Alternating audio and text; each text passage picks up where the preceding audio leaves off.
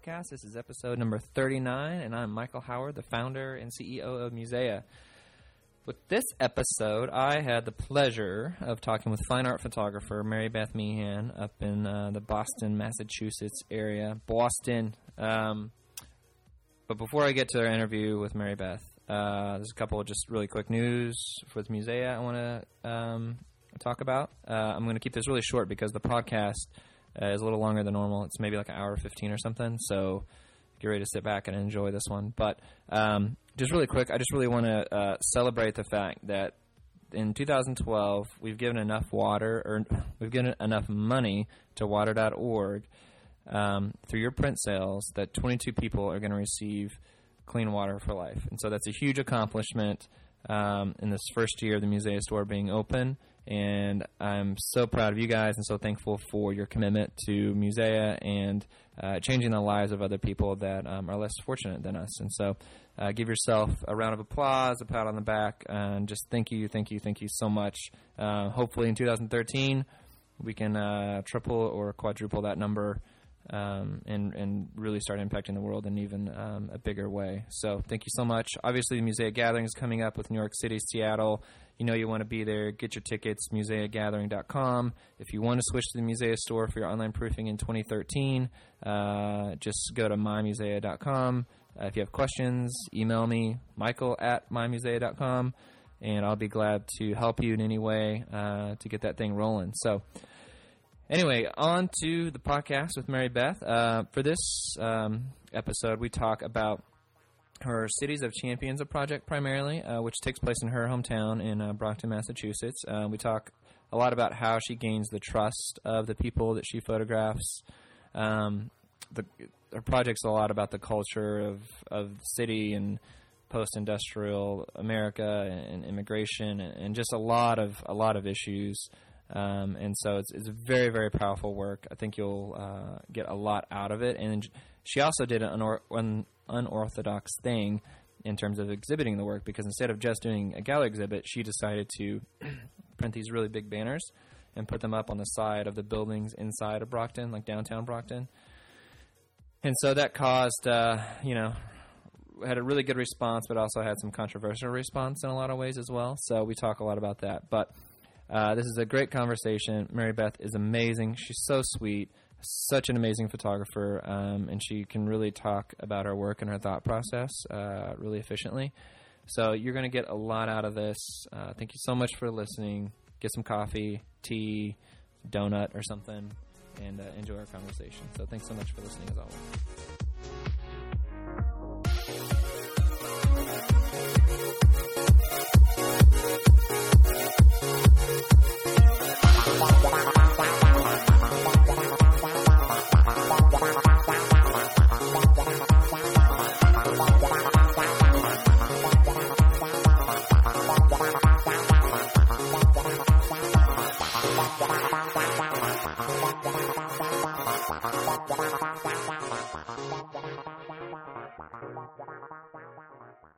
Well, Mary Beth, thank you so much for joining me on the podcast. I'm excited to talk to you. How are you doing this morning?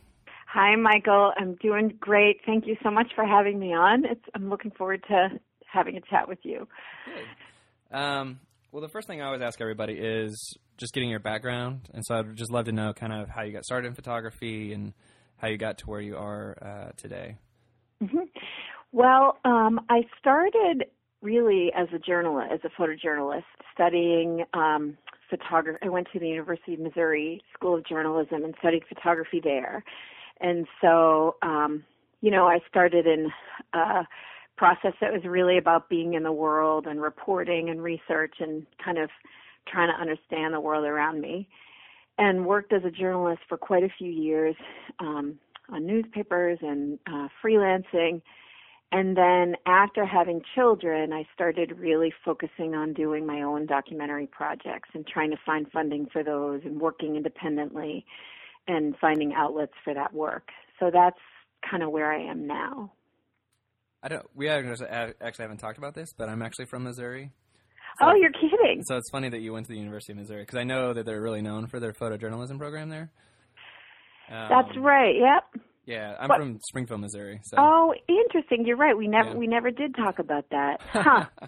anyway, Well, Missouri was, you know, it was interesting because I knew after college, I knew that it, um, I was interested in photography, and for some reason, my my mind just um, got stuck on this idea of of working as a journalist, um, more than you know, um, trying to be an independent artist or that kind of thing. So I just went looking for jour- journalism schools that I could study, where I could study photography. And Missouri came up. I had never even really heard of the school, but as soon as I started talking about photography relative to journalism, that that was the place that kept coming up. So that's where I ended up. yeah, yeah, it's weird. Yeah, the program's really pretty high. So the Mizzou Tigers. exactly. Isn't that funny? That's hilarious. Um, did you also? I was looking on your website. I mean, did you did you also study English? Well, that's right. So my undergraduate degree was all in liberal arts. So I was an English major at Amherst College, but I also had a concentration in fine arts. So I studied a lot of painting and um, art history, and um, and so in those days I was looking at photography. I had sort of discovered photography as a teenager, and was always really entranced by it. And in those days. Um, Carrie Mae Weems. I don't know if you know her work, but she was a very very famous photographer who was teaching at Hampshire College, and I tried to get into a class of hers, and it was so oversubscribed that I couldn't. But I re- so I remember college as being a time of um, being really intrigued by photography and trying to get involved with it. But my studies were in um, were in English and art, fine art, and art history, and then. Um, it was after college that I that I just decided that I was going to try to really make this make photography a life, which was strange because I hadn't done that much photography. I'd taken a few summer courses in Boston, the Art Institute of Boston, and one at Harvard had a uh, has the Visual Environmental Studies department at Harvard, and they did extension school classes. So I'd done a course there. So um, something was drawing me to the medium, even though I didn't really study it until after I went to, you know, I didn't really study it seriously until graduate school. Yeah, that's interesting. Hmm. I know. It's kind of I like know. you fell in love with it before you were even really doing it, which is Well, I I did, and you know, and I'm trying to write something now about that. Those that early. Uh, I'm, I'm I'm writing a proposal for something that's asking me about how I got involved, and it's really funny. It was really sort of a visceral. I mean, I remember seeing the Diane Arbus monograph for the first time. I remember I had an uncle in New York who sent me the Bruce Davidson East 100th Street, and just being so entranced by that work. And then after, I mean, this is really t- off the topic, but after, so after I graduated from Amherst, I had a good friend from San Francisco. I went to live in California for a year, and I was waiting tables, and there was a there was a photographer at one of my tables. It was like a coffee shop, and he was a journalist. And I said to him, I started talking to him, and he and he said something to me like, "Well, if you're," I said, "Well, if I wanted to be a photographer, what would I have to do?" And he said, "Well, you should just go do it." And I said, I don't know. I feel like I'm the type of person who needs to go and study and immerse myself with other people who know more than I do for a mm-hmm. while. And he said, well, then you should go to University of Missouri. And it was this weird moment of, oh, like, okay.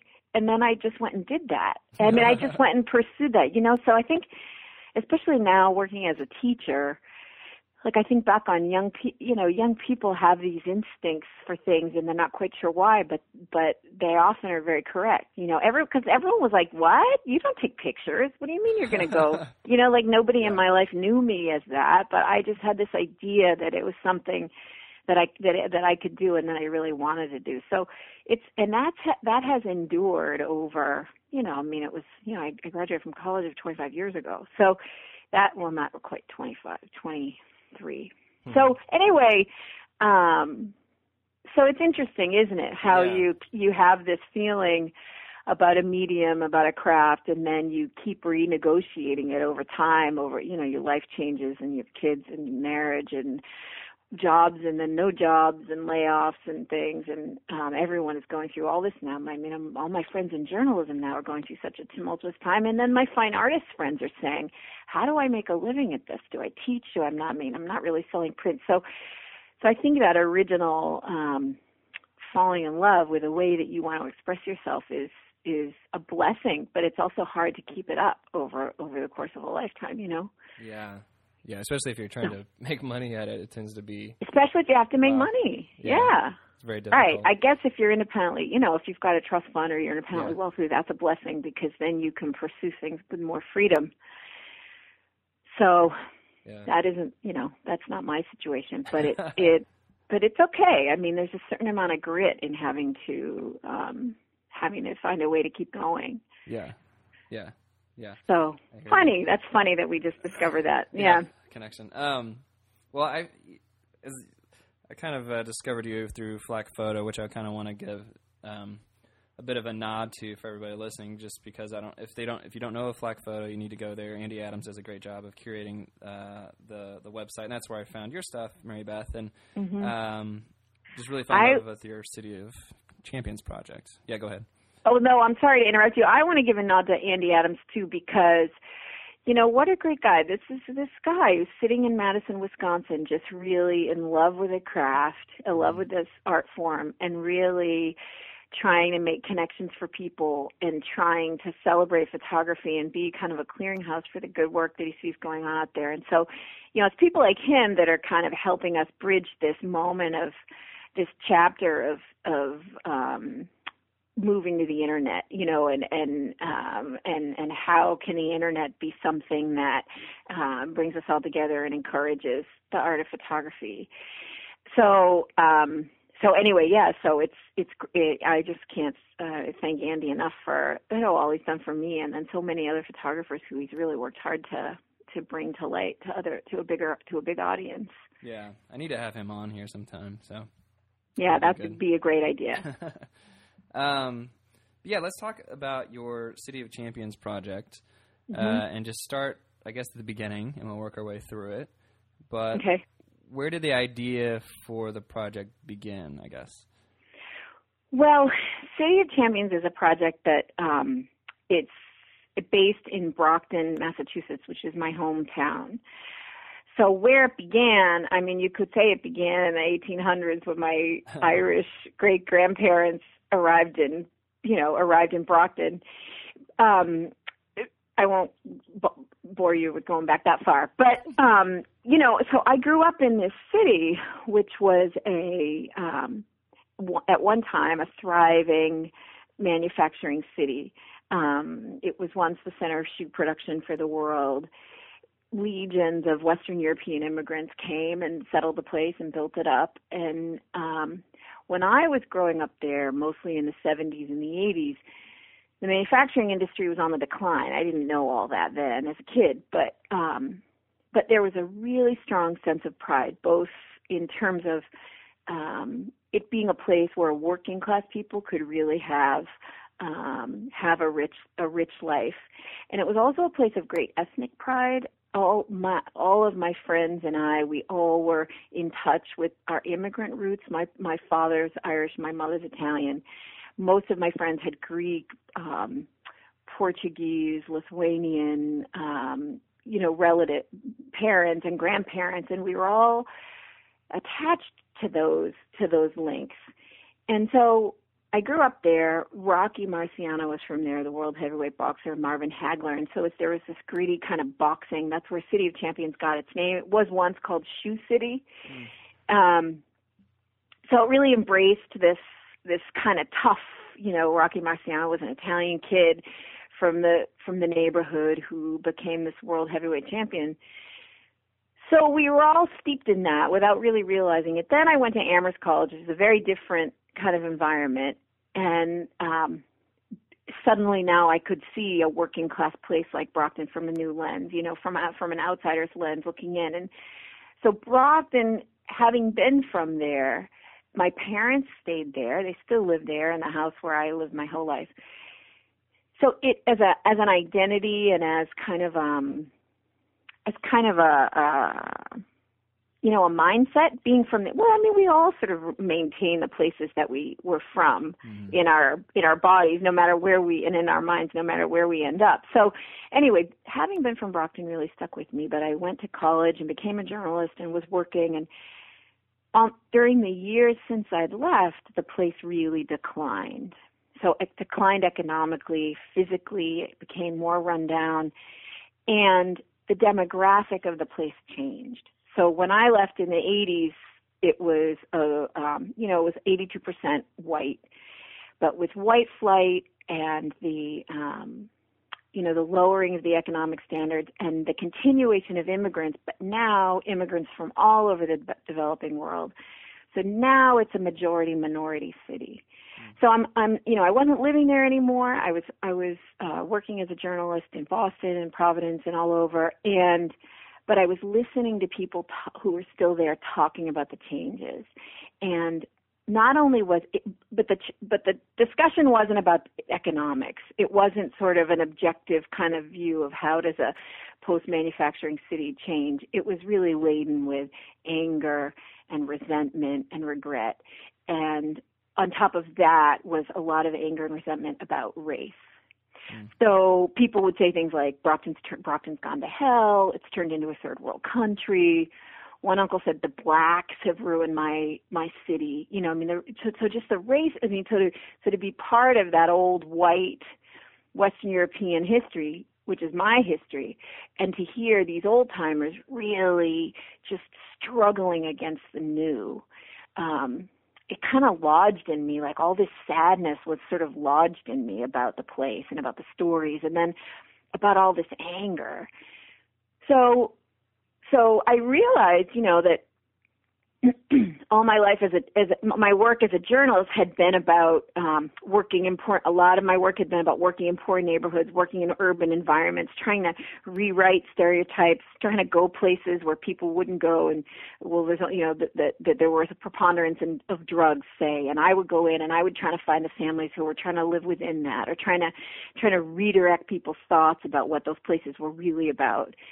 Um and so after my I have two sons, after my second son was born, I realized I had to go to Brockton and use the camera to find out for myself what had happened. So I started photographing in early mid 2006. I started photographing just walking the streets. I mean, I hadn't really walked the streets in 20, you know, in 20 years and meeting people and talking to people and figuring out um figuring out what had happened. So, I mean, those roots of mine in journalism and in trying to do research and understand things from an academic perspective came in really handy as I as I learned about the post the state of the post industrial United States, you know, and, and how those changes have happened. But then also working as a photographer and trying to figure out how to respond visually and how to how to make pictures that reflected both the longing of the past and also the the reality of the new and then the collision of the two and then how to make pictures that reflected all this um this feeling all this deep dark emotional feeling that people were feeling.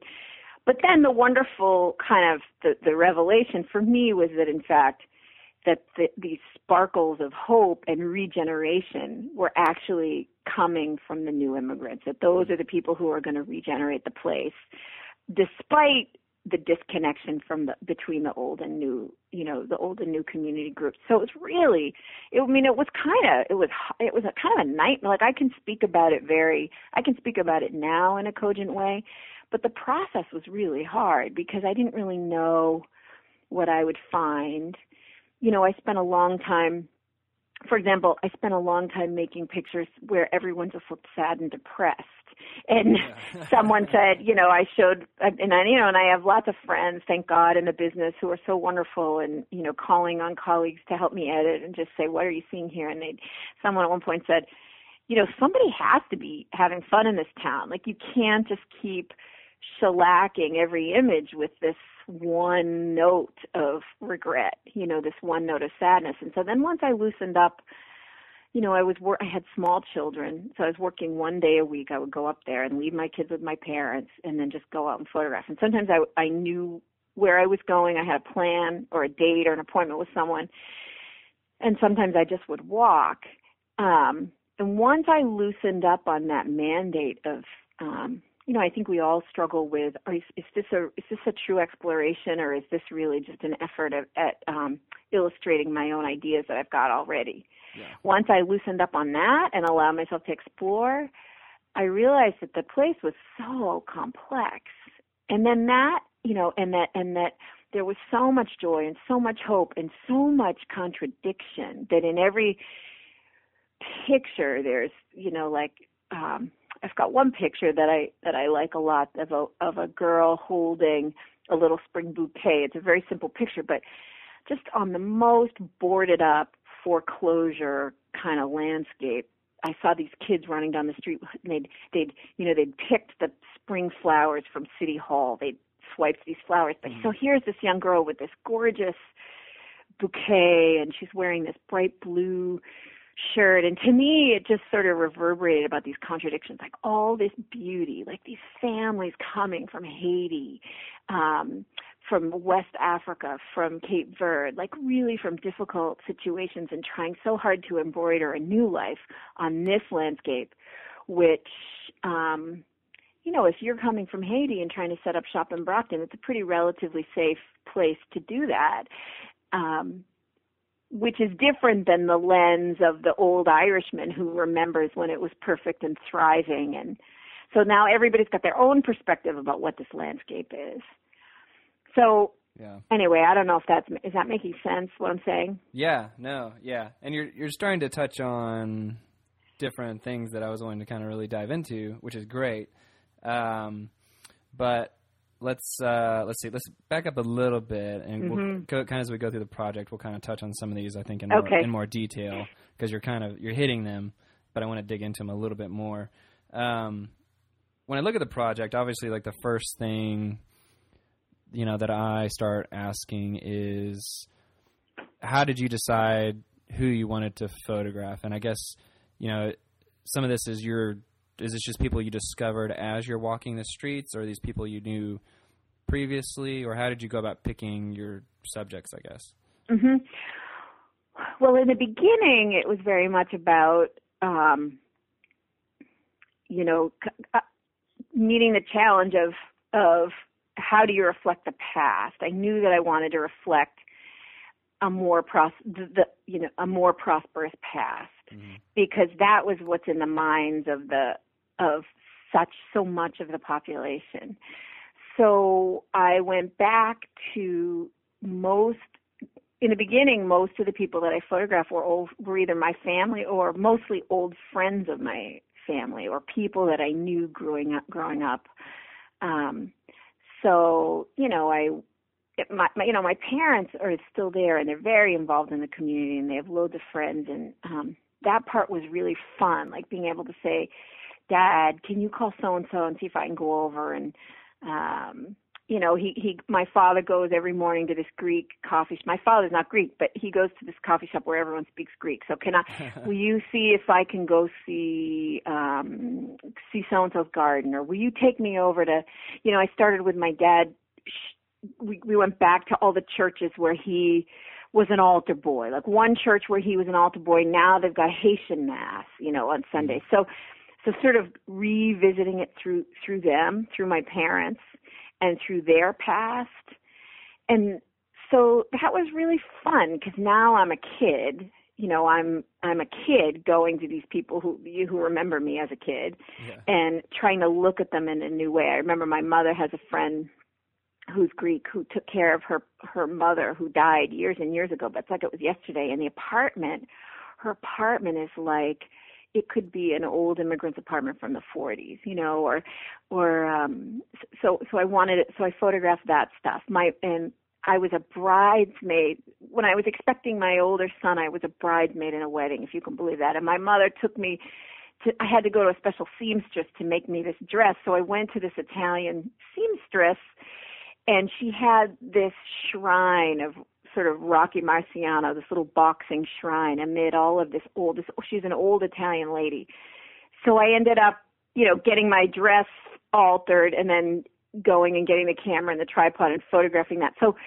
so suddenly, um, I was looking at everything I already kind of knew that I'd known for my whole life. Was looking at it in a new way as a way of photographing it. So that was kind of step one was to was to revisualize what I the people I already knew. Um, as a way of photographing. But then I had to meet then I had to meet the people that I didn't know and everything that had changed. I mean, when I left in the 80s, the Haitian community was just starting to be built up in Brockton, and now it and the Cape Verdean community they're the two largest immigrant groups in Brockton. Someone said my favorite quote is someone said that the Haitians and the Cape Verdeans are like the Irish and Italians of the last century. Mm. So so I had to meet all those people. So then it wasn't about accessing the people that my parents knew, but it was about kicking into journalist mode and figuring out okay, um, where do I, how do I do, who, where do I meet these people? And so part of that was walking the streets, but mostly it was, um, you know, I spent a lot of time in English as a second language class. English as a second language classes, visiting them, hanging around. I mean, I went for a long time to this one school just week after week being present and the people who were open to being photographed would give me their phone numbers and their addresses and I would go visit them and meet their families. Or um you know some teachers w- would allow me to speak to their students some wouldn't. Um so it's all it was all a matter of using those instincts of like where is this going to work out for me? Who who you know I think in every situation as a journalist you have to figure out who who's going to be my connector in who's going to help me and I think people, you know, people really responded to this idea that someone who'd grown up there, a native person, had come back and wanted to tell the story of the place in a more contextualized, more fair kind of way than um, the prevailing view. Because a place like that, where you know poverty has kind of taken the place of prosperity, um, the stories about crime and the stories about dysfunction really start to overtake the, the the identity of the place as a whole. So people were interested in in um, I think the people that I ended up working with responded to someone being interested in them on their terms. So I mean, you know, I can trace back. I met one guy. I can't even remember. This wonderful guy, John Williams, who was um, running for city council, and I um, I kind of understood that he was a new, a kind of an up and coming African American politician. There's only been one person of color ever elected to office in that town, even though now it's a majority minority city. So I spent a lot of time with John. Then through John's wife, I met. She was she was part Haitian, so I met this whole Haitian community, and ended up photographing a wedding and then a baby shower, and then would start to see people and you know I have notebooks full of phone numbers and connections and addresses or I'd drive by a beautiful garden and I'd say, I wonder who's you know, who lives there and ring the bell. So, you know, layers and layers and layers of um I mean I could go on and on about all the ways of the you know that the connections happen and then fall you know and then following through on all of those mm-hmm.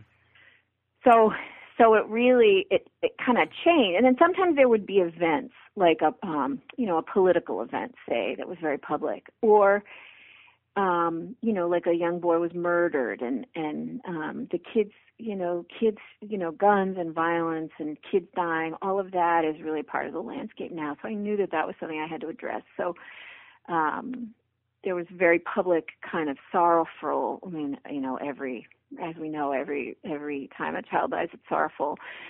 In one instance, there was a kid. His parents were immigrants from Haiti. He was an honor student, and he'd been shot in an altercation over a video game. Something really horrible. Mm.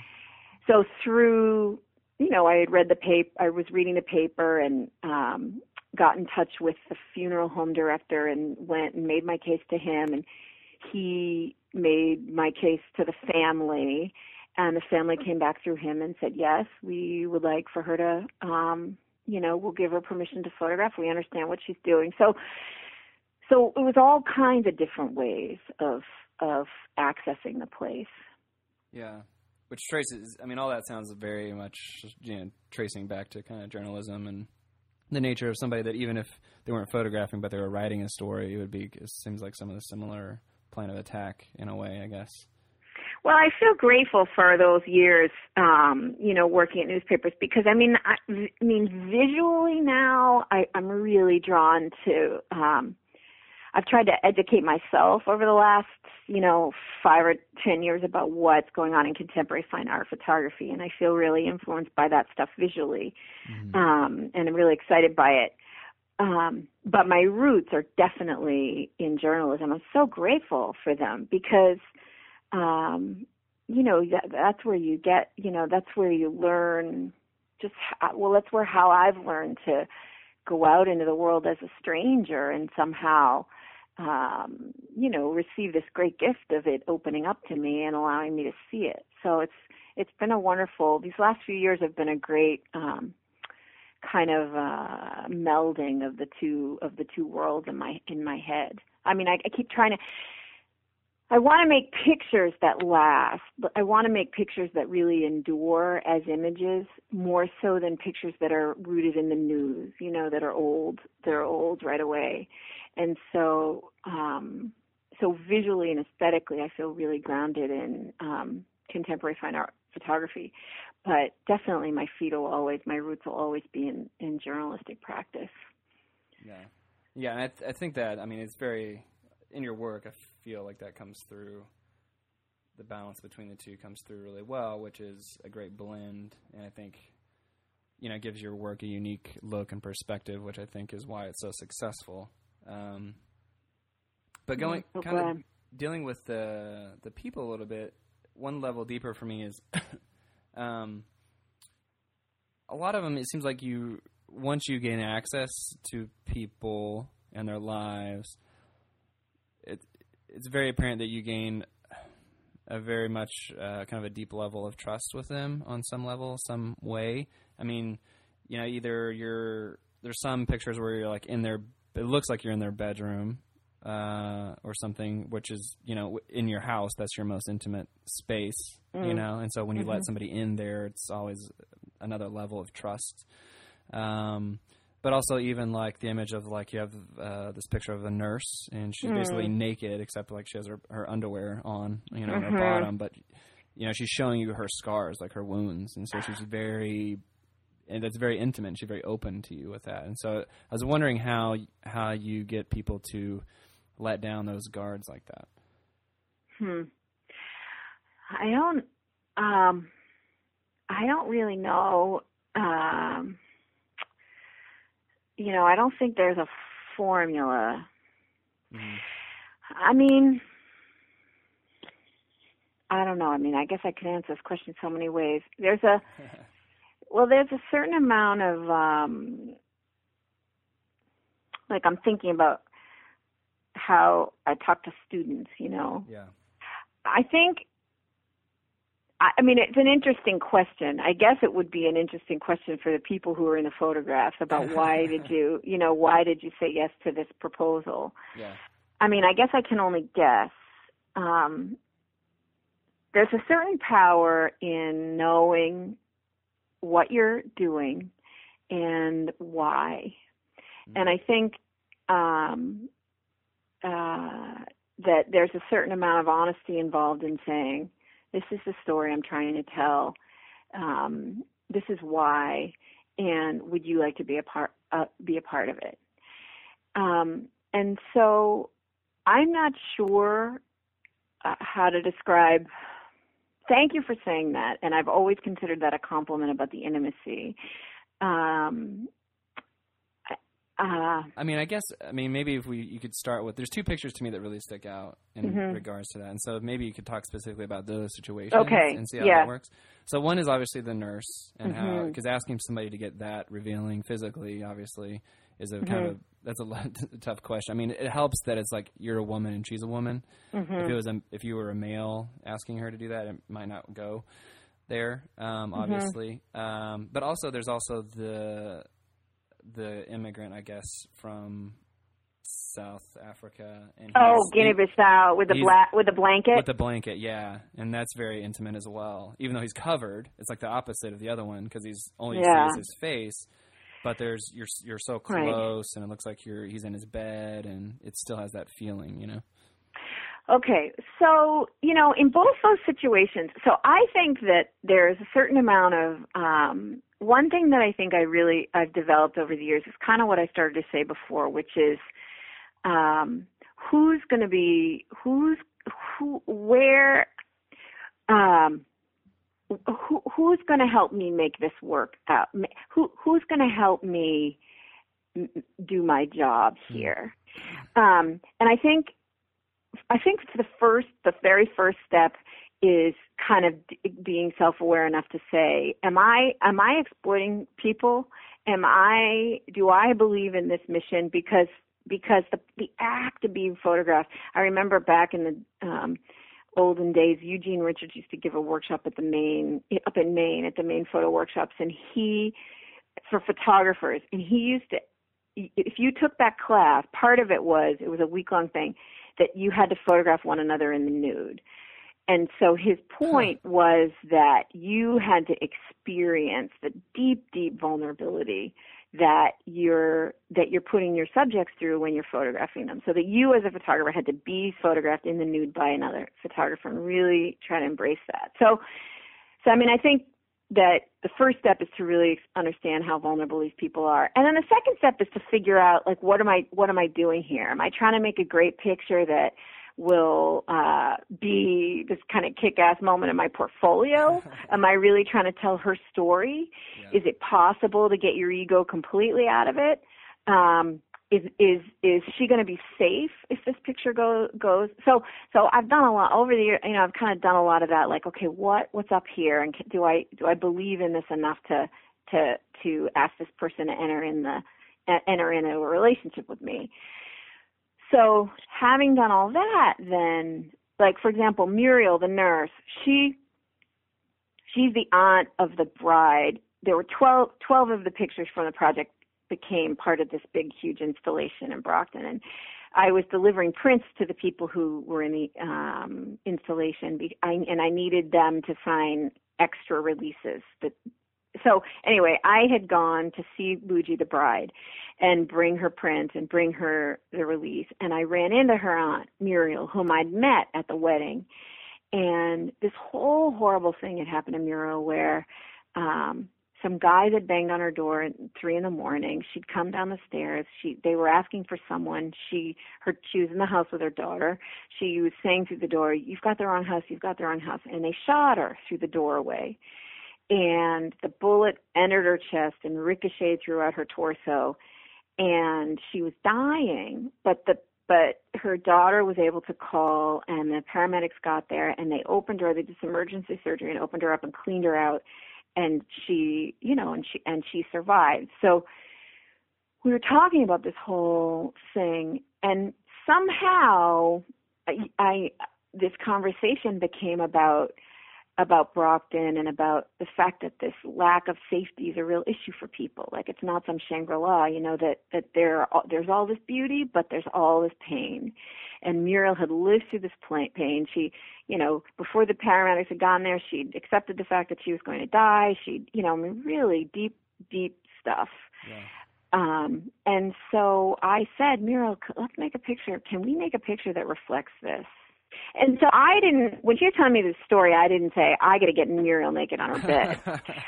but it, I started a conversation with her about, so how do we make a picture? How, how could this happen? And let me see your scar. And so, um, I made an appointment. I went to her house and she, you know, we're both middle-aged women who've had children and she, so she sort of showed me all this and I said, huh, can I, you want to, can, can we make a picture that shows both scars and, then her bra was kind of in the way and would you be willing to remove the bra? Like you know it's just it's all so organic. And at any point if she'd said no it we would have we would have stopped. So we ended up and then so she takes me upstairs to her room and she's got this bag that says jerusalem. You know she's a real um a church going wo- woman. And so she had said okay just don't show my let's just do it but don't show my face. Okay so i make this picture and when the film came back um I brought her the scan. You know, I, I brought it to her before I put it on the website or did anything with it. And I loved her mouth and her ear. You know, I, I thought her mouth was so beautiful, her mouth and her chin, and then the line from her chin down to her shoulder. And so she said, "Oh, but with my mouth and the earring, everybody's going to know it's me." And she she was sort of cropping it on the screen, and in my heart, I'm going, "Oh, please don't crop out the mouth." but I have to let give her that power. Yeah. So then, you know, her her 16 year old daughter comes in, and I'm always afraid, like, you know, you think, I mean, I'm shot down a lot though. You know what I mean? so you're seeing the times that it wasn't shut down, but it's Right. always like you you're you've got it and it's going good and people know what's happening and then like the husband comes in and shuts the whole thing down and you're Right. out. You know, I mean that happens a lot. But in this case, so her 16-year-old daughter was there and she said, "Come look at this and see what you think." And I said, "Oh, I'm saying to myself, oh no, it's going to be the daughter that's going to shut it down." And the daughter said, "Mom, it's fine. Just let her do it. Everyone knows you went through this." And Muriel said, "Okay, it's fine." And then she's like, "You want a cup of tea?" And the whole thing was over. It was done. And I said, "Okay, you so you realize that this is going to become part of my this portfolio of work." Blah blah blah. Yep. So I mean, you know, that's another thing I tell my students is that we often you have to ask if you feel okay about why you're asking the question. You need to ask for permission and let the people say no. You know, if you're if you're really if you can really get behind your your motive, you can really stand up for your own motive let people say no, but oftentimes they say yes. You'd be surprised. And in the case of the guy under the blanket, um, I had really spent a long time in these ESL classes, and people were very wary to trust me. A lot of them had immigration issues. You know, he's undocumented. And again, that was just this. I mean, a lot of it comes down to personality. Who likes me? You know, who doesn't like me? Um, in the old days, I made did this project in the north end of Boston with all these old Italian people whom I loved, and there was one woman who I loved so much, and I photographed her all the time, and she was in her 80s, and we went somewhere, and we were, I was photographing her at the, at the at the market, the fruit market, and one of the vendors said, "Who? Why? Who is she? Why is she photographing you?" And she said, "Oh, she's just crazy. Don't don't bother. Don't worry about her." So I mean, sometimes people are like, "I don't really know. You know, you're you know, but I like you. I don't mind having you around." So I mean, you know, sometimes that that you know, and some people don't like you. So anyway, um, in the case of the ESL class, he was a gentleman who I, you know, I, I always was very clear. This is what I'm trying to do. Does anyone want to be part of this project? Give me your phone number. And he came right up and said, "Yeah, I'd like to be." You know, he, we spoke Spanish together. He he spoke Portuguese, but um, Guinea-Bissau is a Portuguese colony, so his um, he spoke Portuguese, but uh, through my little bit of Spanish and his Spanish, we were able to communicate and um, and so that picture I would visit him, you know, I visited him, I got to know his family. I really liked, you know, we liked each other. And he and I said, "Okay, how are we going to make this picture because I'm afraid to identify you completely." And we and we were in his kitchen. He said, "Well, maybe if I cover myself with a blanket." And we went to his bedroom and there was this blank, you know, this American flag fleece.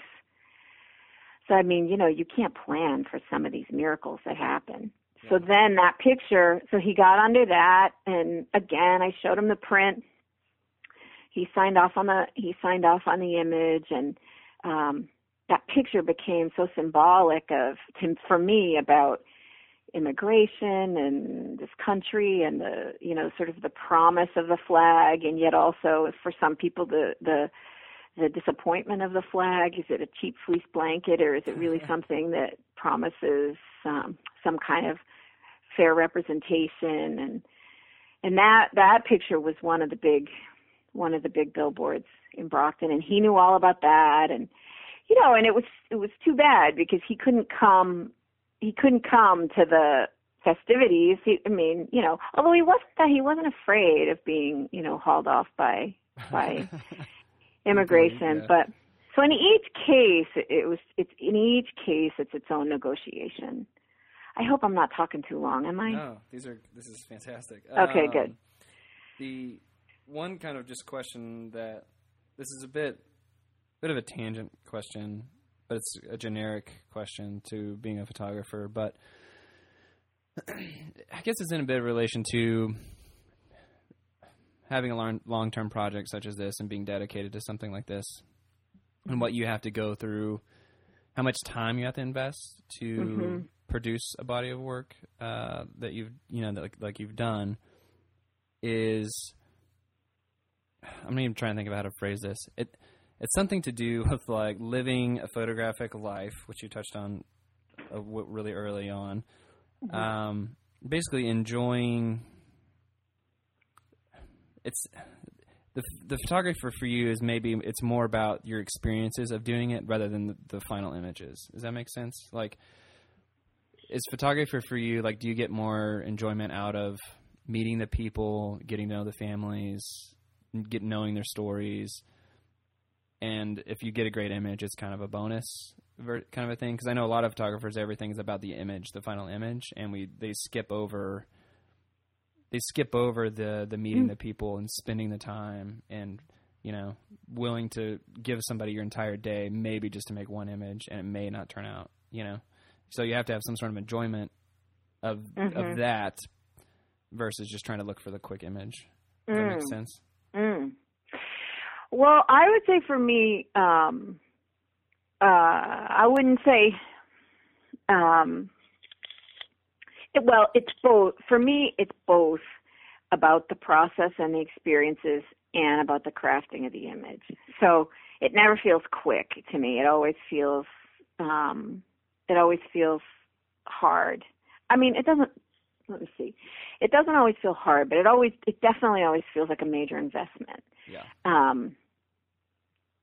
So quick, it's never quick, really.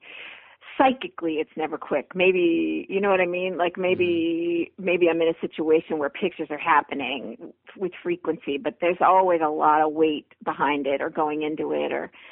But no, I, I, you know, it's interesting because um, I've spent the last year really uh, pr- producing this project and in this kind of um, office mode, uh, uh, you know, exhibition mode, mm-hmm. making prints, preparing, you know, doing the installation, publicize, you know, trying to having trying to get people there and doing all that. And I notice that I miss the process of of not only the visual process of photographing, but just of um, immersing myself in a place that's new, um, but that's right under my nose, you know, that's right in my own community. So I definitely, as a person, get something out of going very deep in places to try to rethink them, recontextualize them, revisualize them, to try to add something to the conversation about about what's happening in our communities, but also to try to understand them for myself.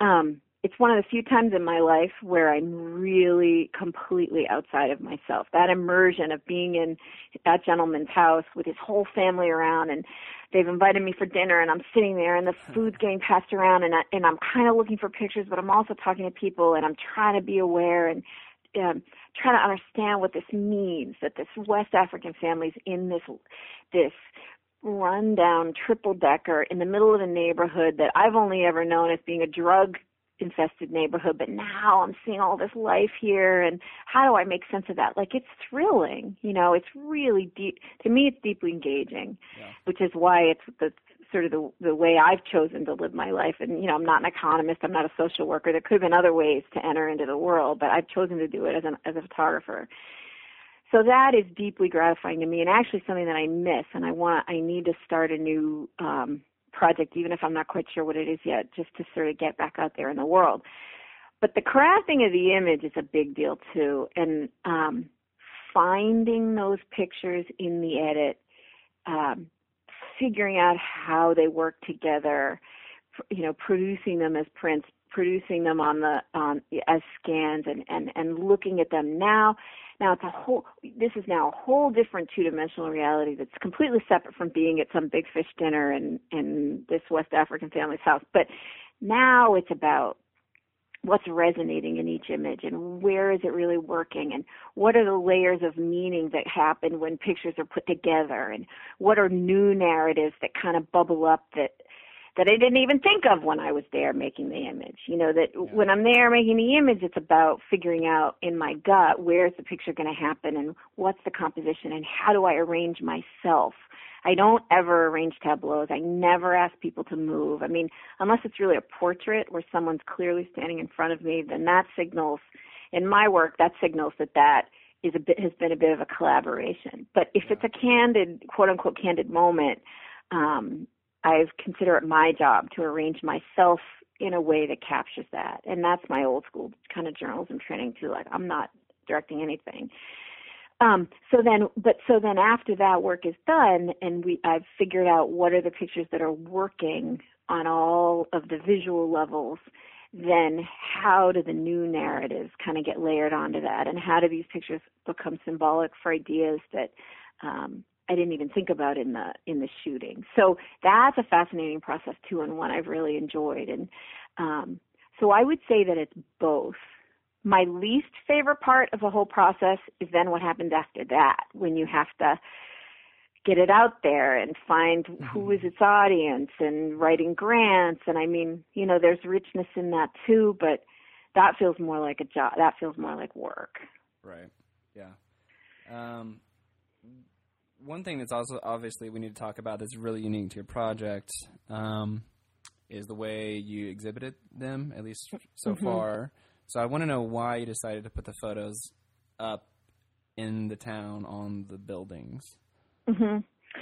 Well, um, you know there that Greek coffee shop I mentioned earlier. I was at that shop coffee shop with a woman, um, a woman named Jill Wiley, who was the head of the Brockton Cultural Council in those days. She, Massachusetts has a wonderful statewide Massachusetts Cultural Council, and then there are all these local cultural councils in the towns, and Brockton has one. And I had hooked up with her, and we were having coffee, and we were talking about the way perception of crime and um, perceptions about poverty, perceptions about race really took over the identity of the entire place and how um, how we can't really we don't as a society we don't really know what to deal with poverty. We don't really know how to deal with you know a place gets labeled as a dump. You know, don't drive through Brockton, you'll get hit with a bullet. Well, mm. what are the ramifications for the small business owners who are trying to make it on Main Street? What are the ramifications for the children who graduate from there and try to go out in the world and hold their head up? So so the place struggles with what it knows is its outside perception. I mean, you go to City Hall, you go to the Brockton High graduation, the principals are always saying, we, know what people will think of you when you say you're from Brockton, but we're going to hold our head up high.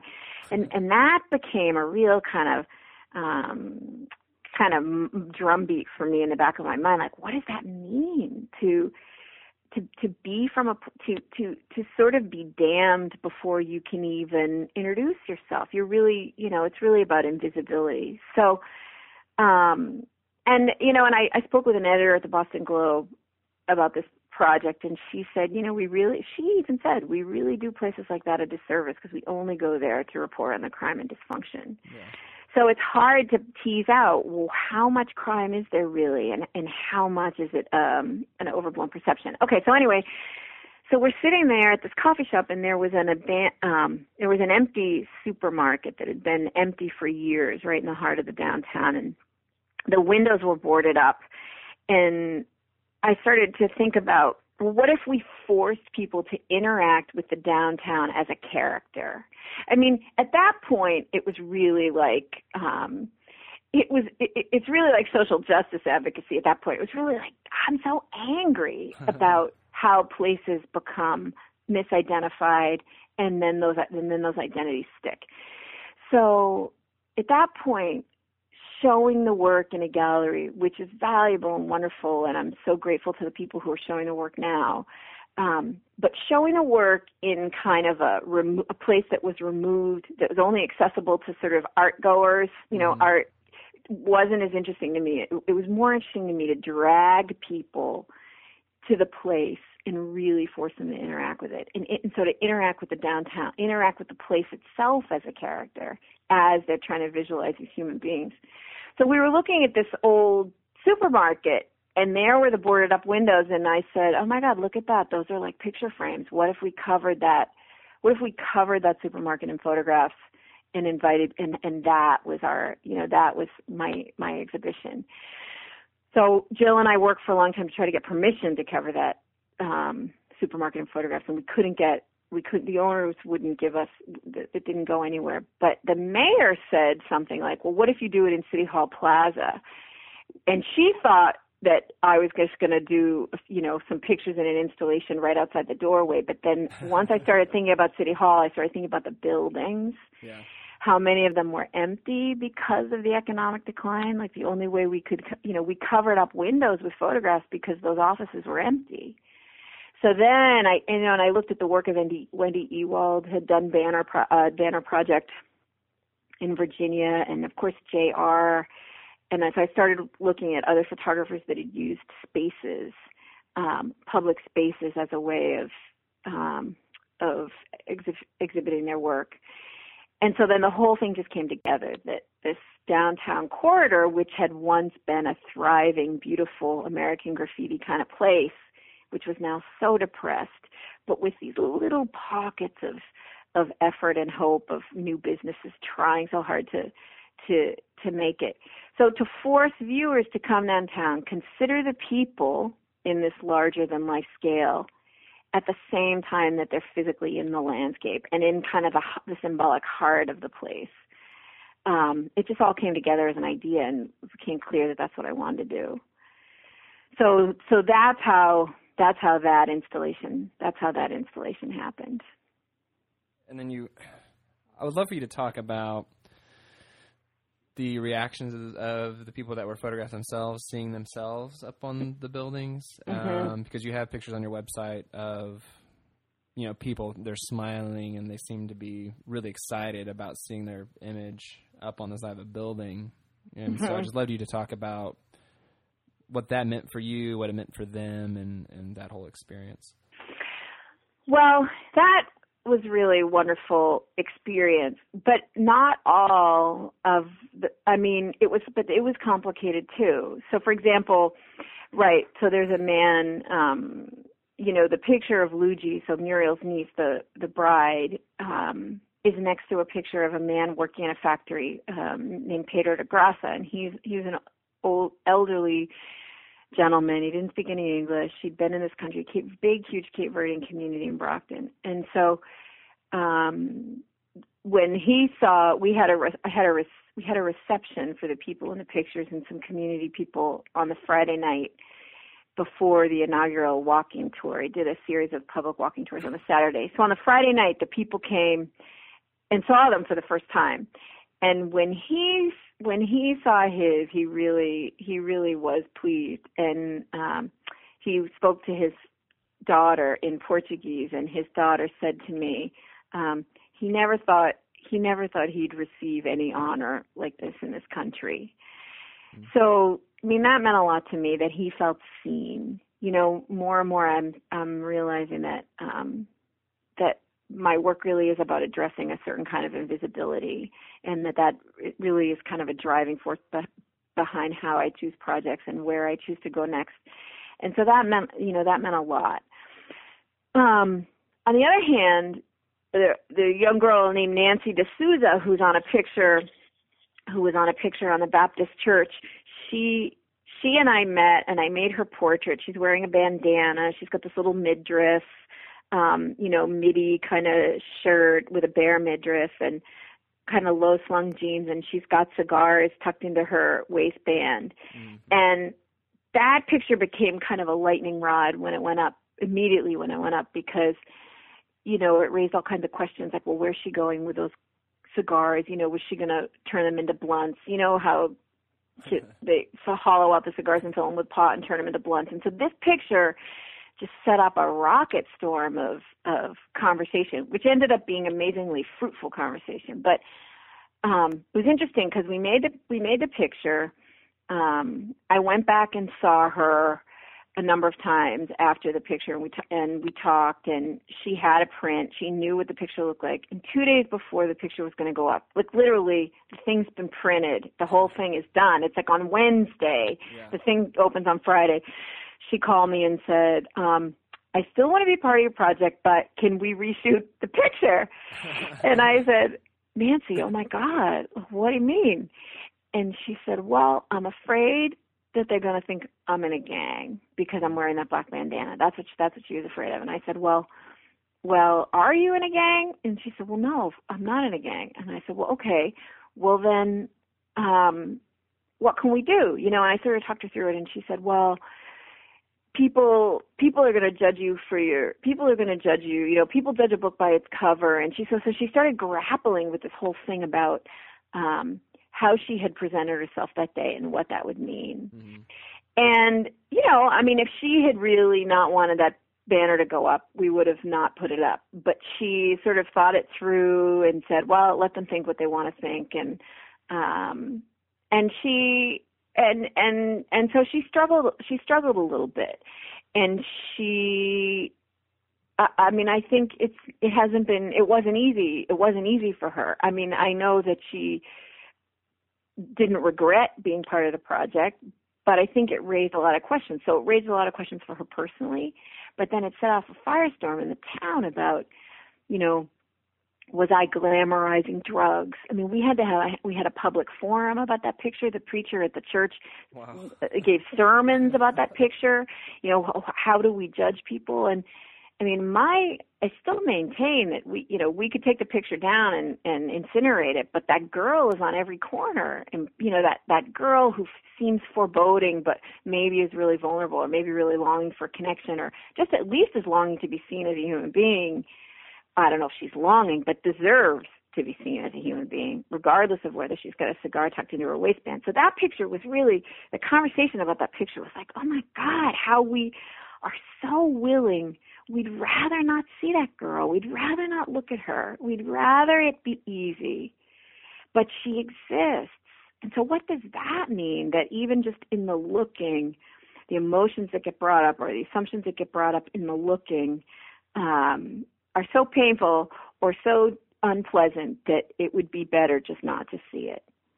And what are the ramifications for all the girls who look like that in the town? And and and does that at all speak to why the place is so fractured? Why city hall why does city hall seem so disconnected from the majority of the population? Is it because of the assumptions we bring to to this kind of to the image of of the other or the image of um who we don't want to be you know do we can we not?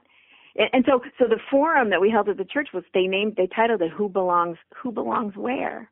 Mm. and and how do you i mean i found out recently very recently that a majority well, i don't know about a majority but a large number of people in city hall won't even walk the downtown. They won't they drive to the they will drive to the parking garage get out of the parking garage walk across the the the um courtyard and then get back into their cars and drive home. These are the people running the town, and so th- so they're not interacting with these business owners. They're not interacting with the people who are actually in that in that central space. Why?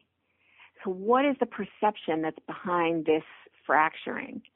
So now I'm interested in that. Like now I'd like to make work or figure out a way to make work that really directly addresses this um, creation of other and this invisibility and our refusal to really see one another as human beings. I mean, it was unbelievable. The the fights that went on over this picture.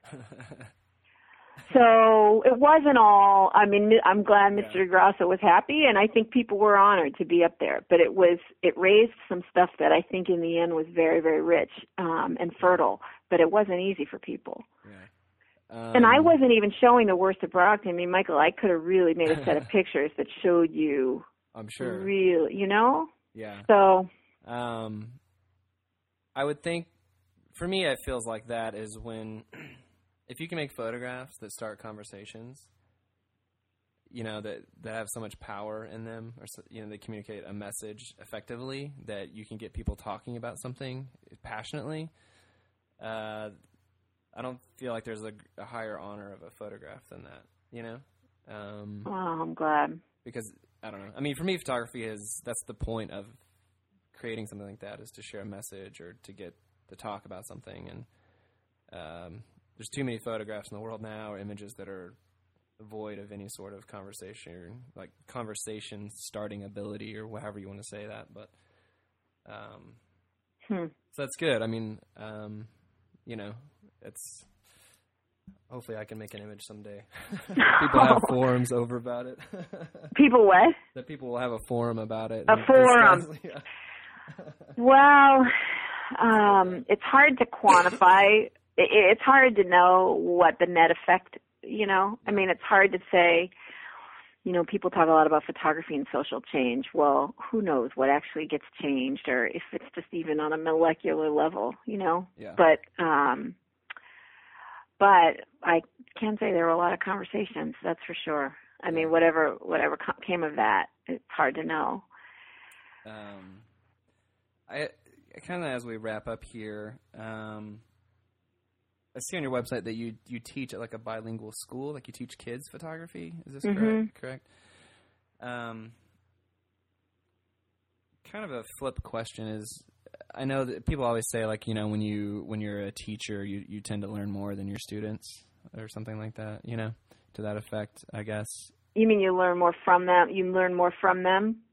Yeah, possibly, or just because you're studying the subject so in depth, you have to teach somebody that you you tend to learn a lot about. Oh, it, yeah. you know. Mhm. So I think it goes both both ways. But the fact that you're teaching kids, I was curious what they have taught you because a lot of photo teachers I know they're you know they're teaching college age people or Mhm. older or high school kids, but they're not teaching like younger generation. Mhm. So I'm interested in what you learned from them, like what they've taught you. Hmm. Well, it's interesting because I teach simultaneously. I teach at the college level. Uh, you know, I teach at class. I teach at Mass Art, and then I teach these eight-year-olds.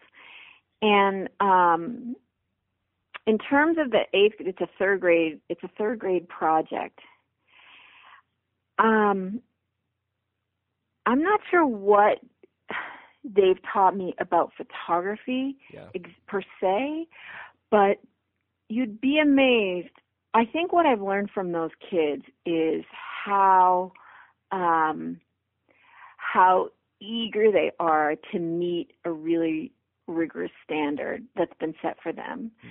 So I mean, I talk to them about um, I've sort of boiled it down. I mean, it's hard to figure out how to boil it down for an 8-year-old, but we talk about framing. Like I have this equation that I put up on the board after after we talk a lot about the frame, you know, framing plus moment.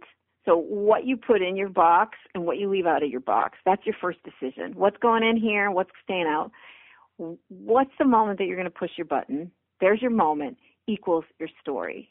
So we do a lot of decoding of images. Like I show them I show them Robert Frank and Leonard Freed, and I show them, um, you know, Dorothea Lange, and I show them lots of contemporary work in the beginning and say, what's the story here, and what are you seeing, and how do you know that? What's inside the frame, what's outside the frame, and when was the button pushed?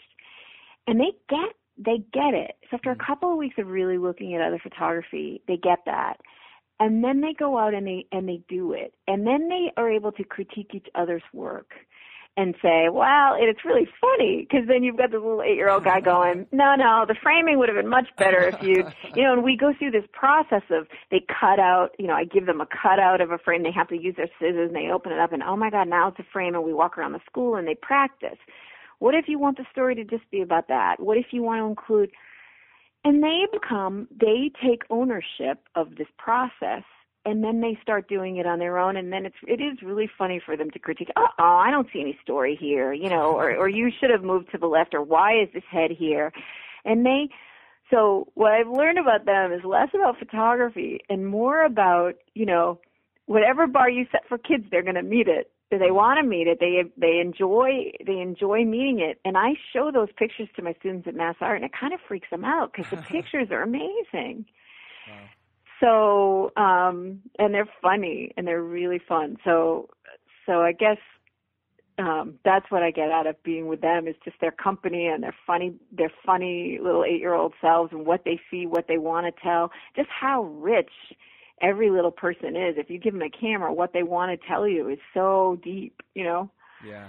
so there's a lot of joy in in in um you know giving them the tools and setting the standard high and making it fun and then seeing what they can do. You know i've had a lot of kids come out and want to be photographers and their parents have gotten them cameras for christmas and they want to start a photo club and so there's a lot beneath the surface. And a lot of these kids are it's a bilingual charter school. A lot of these kids are recent immigrants. You know they're a lot of them are this, you know, my friends' kids, and a lot of them are kids who've just gotten here. The parents don't speak any English, but the richness is universal. I mean, it doesn't matter what the socioeconomic or any or the ethnic origin of is of the kid. The richness is always there. So Yeah.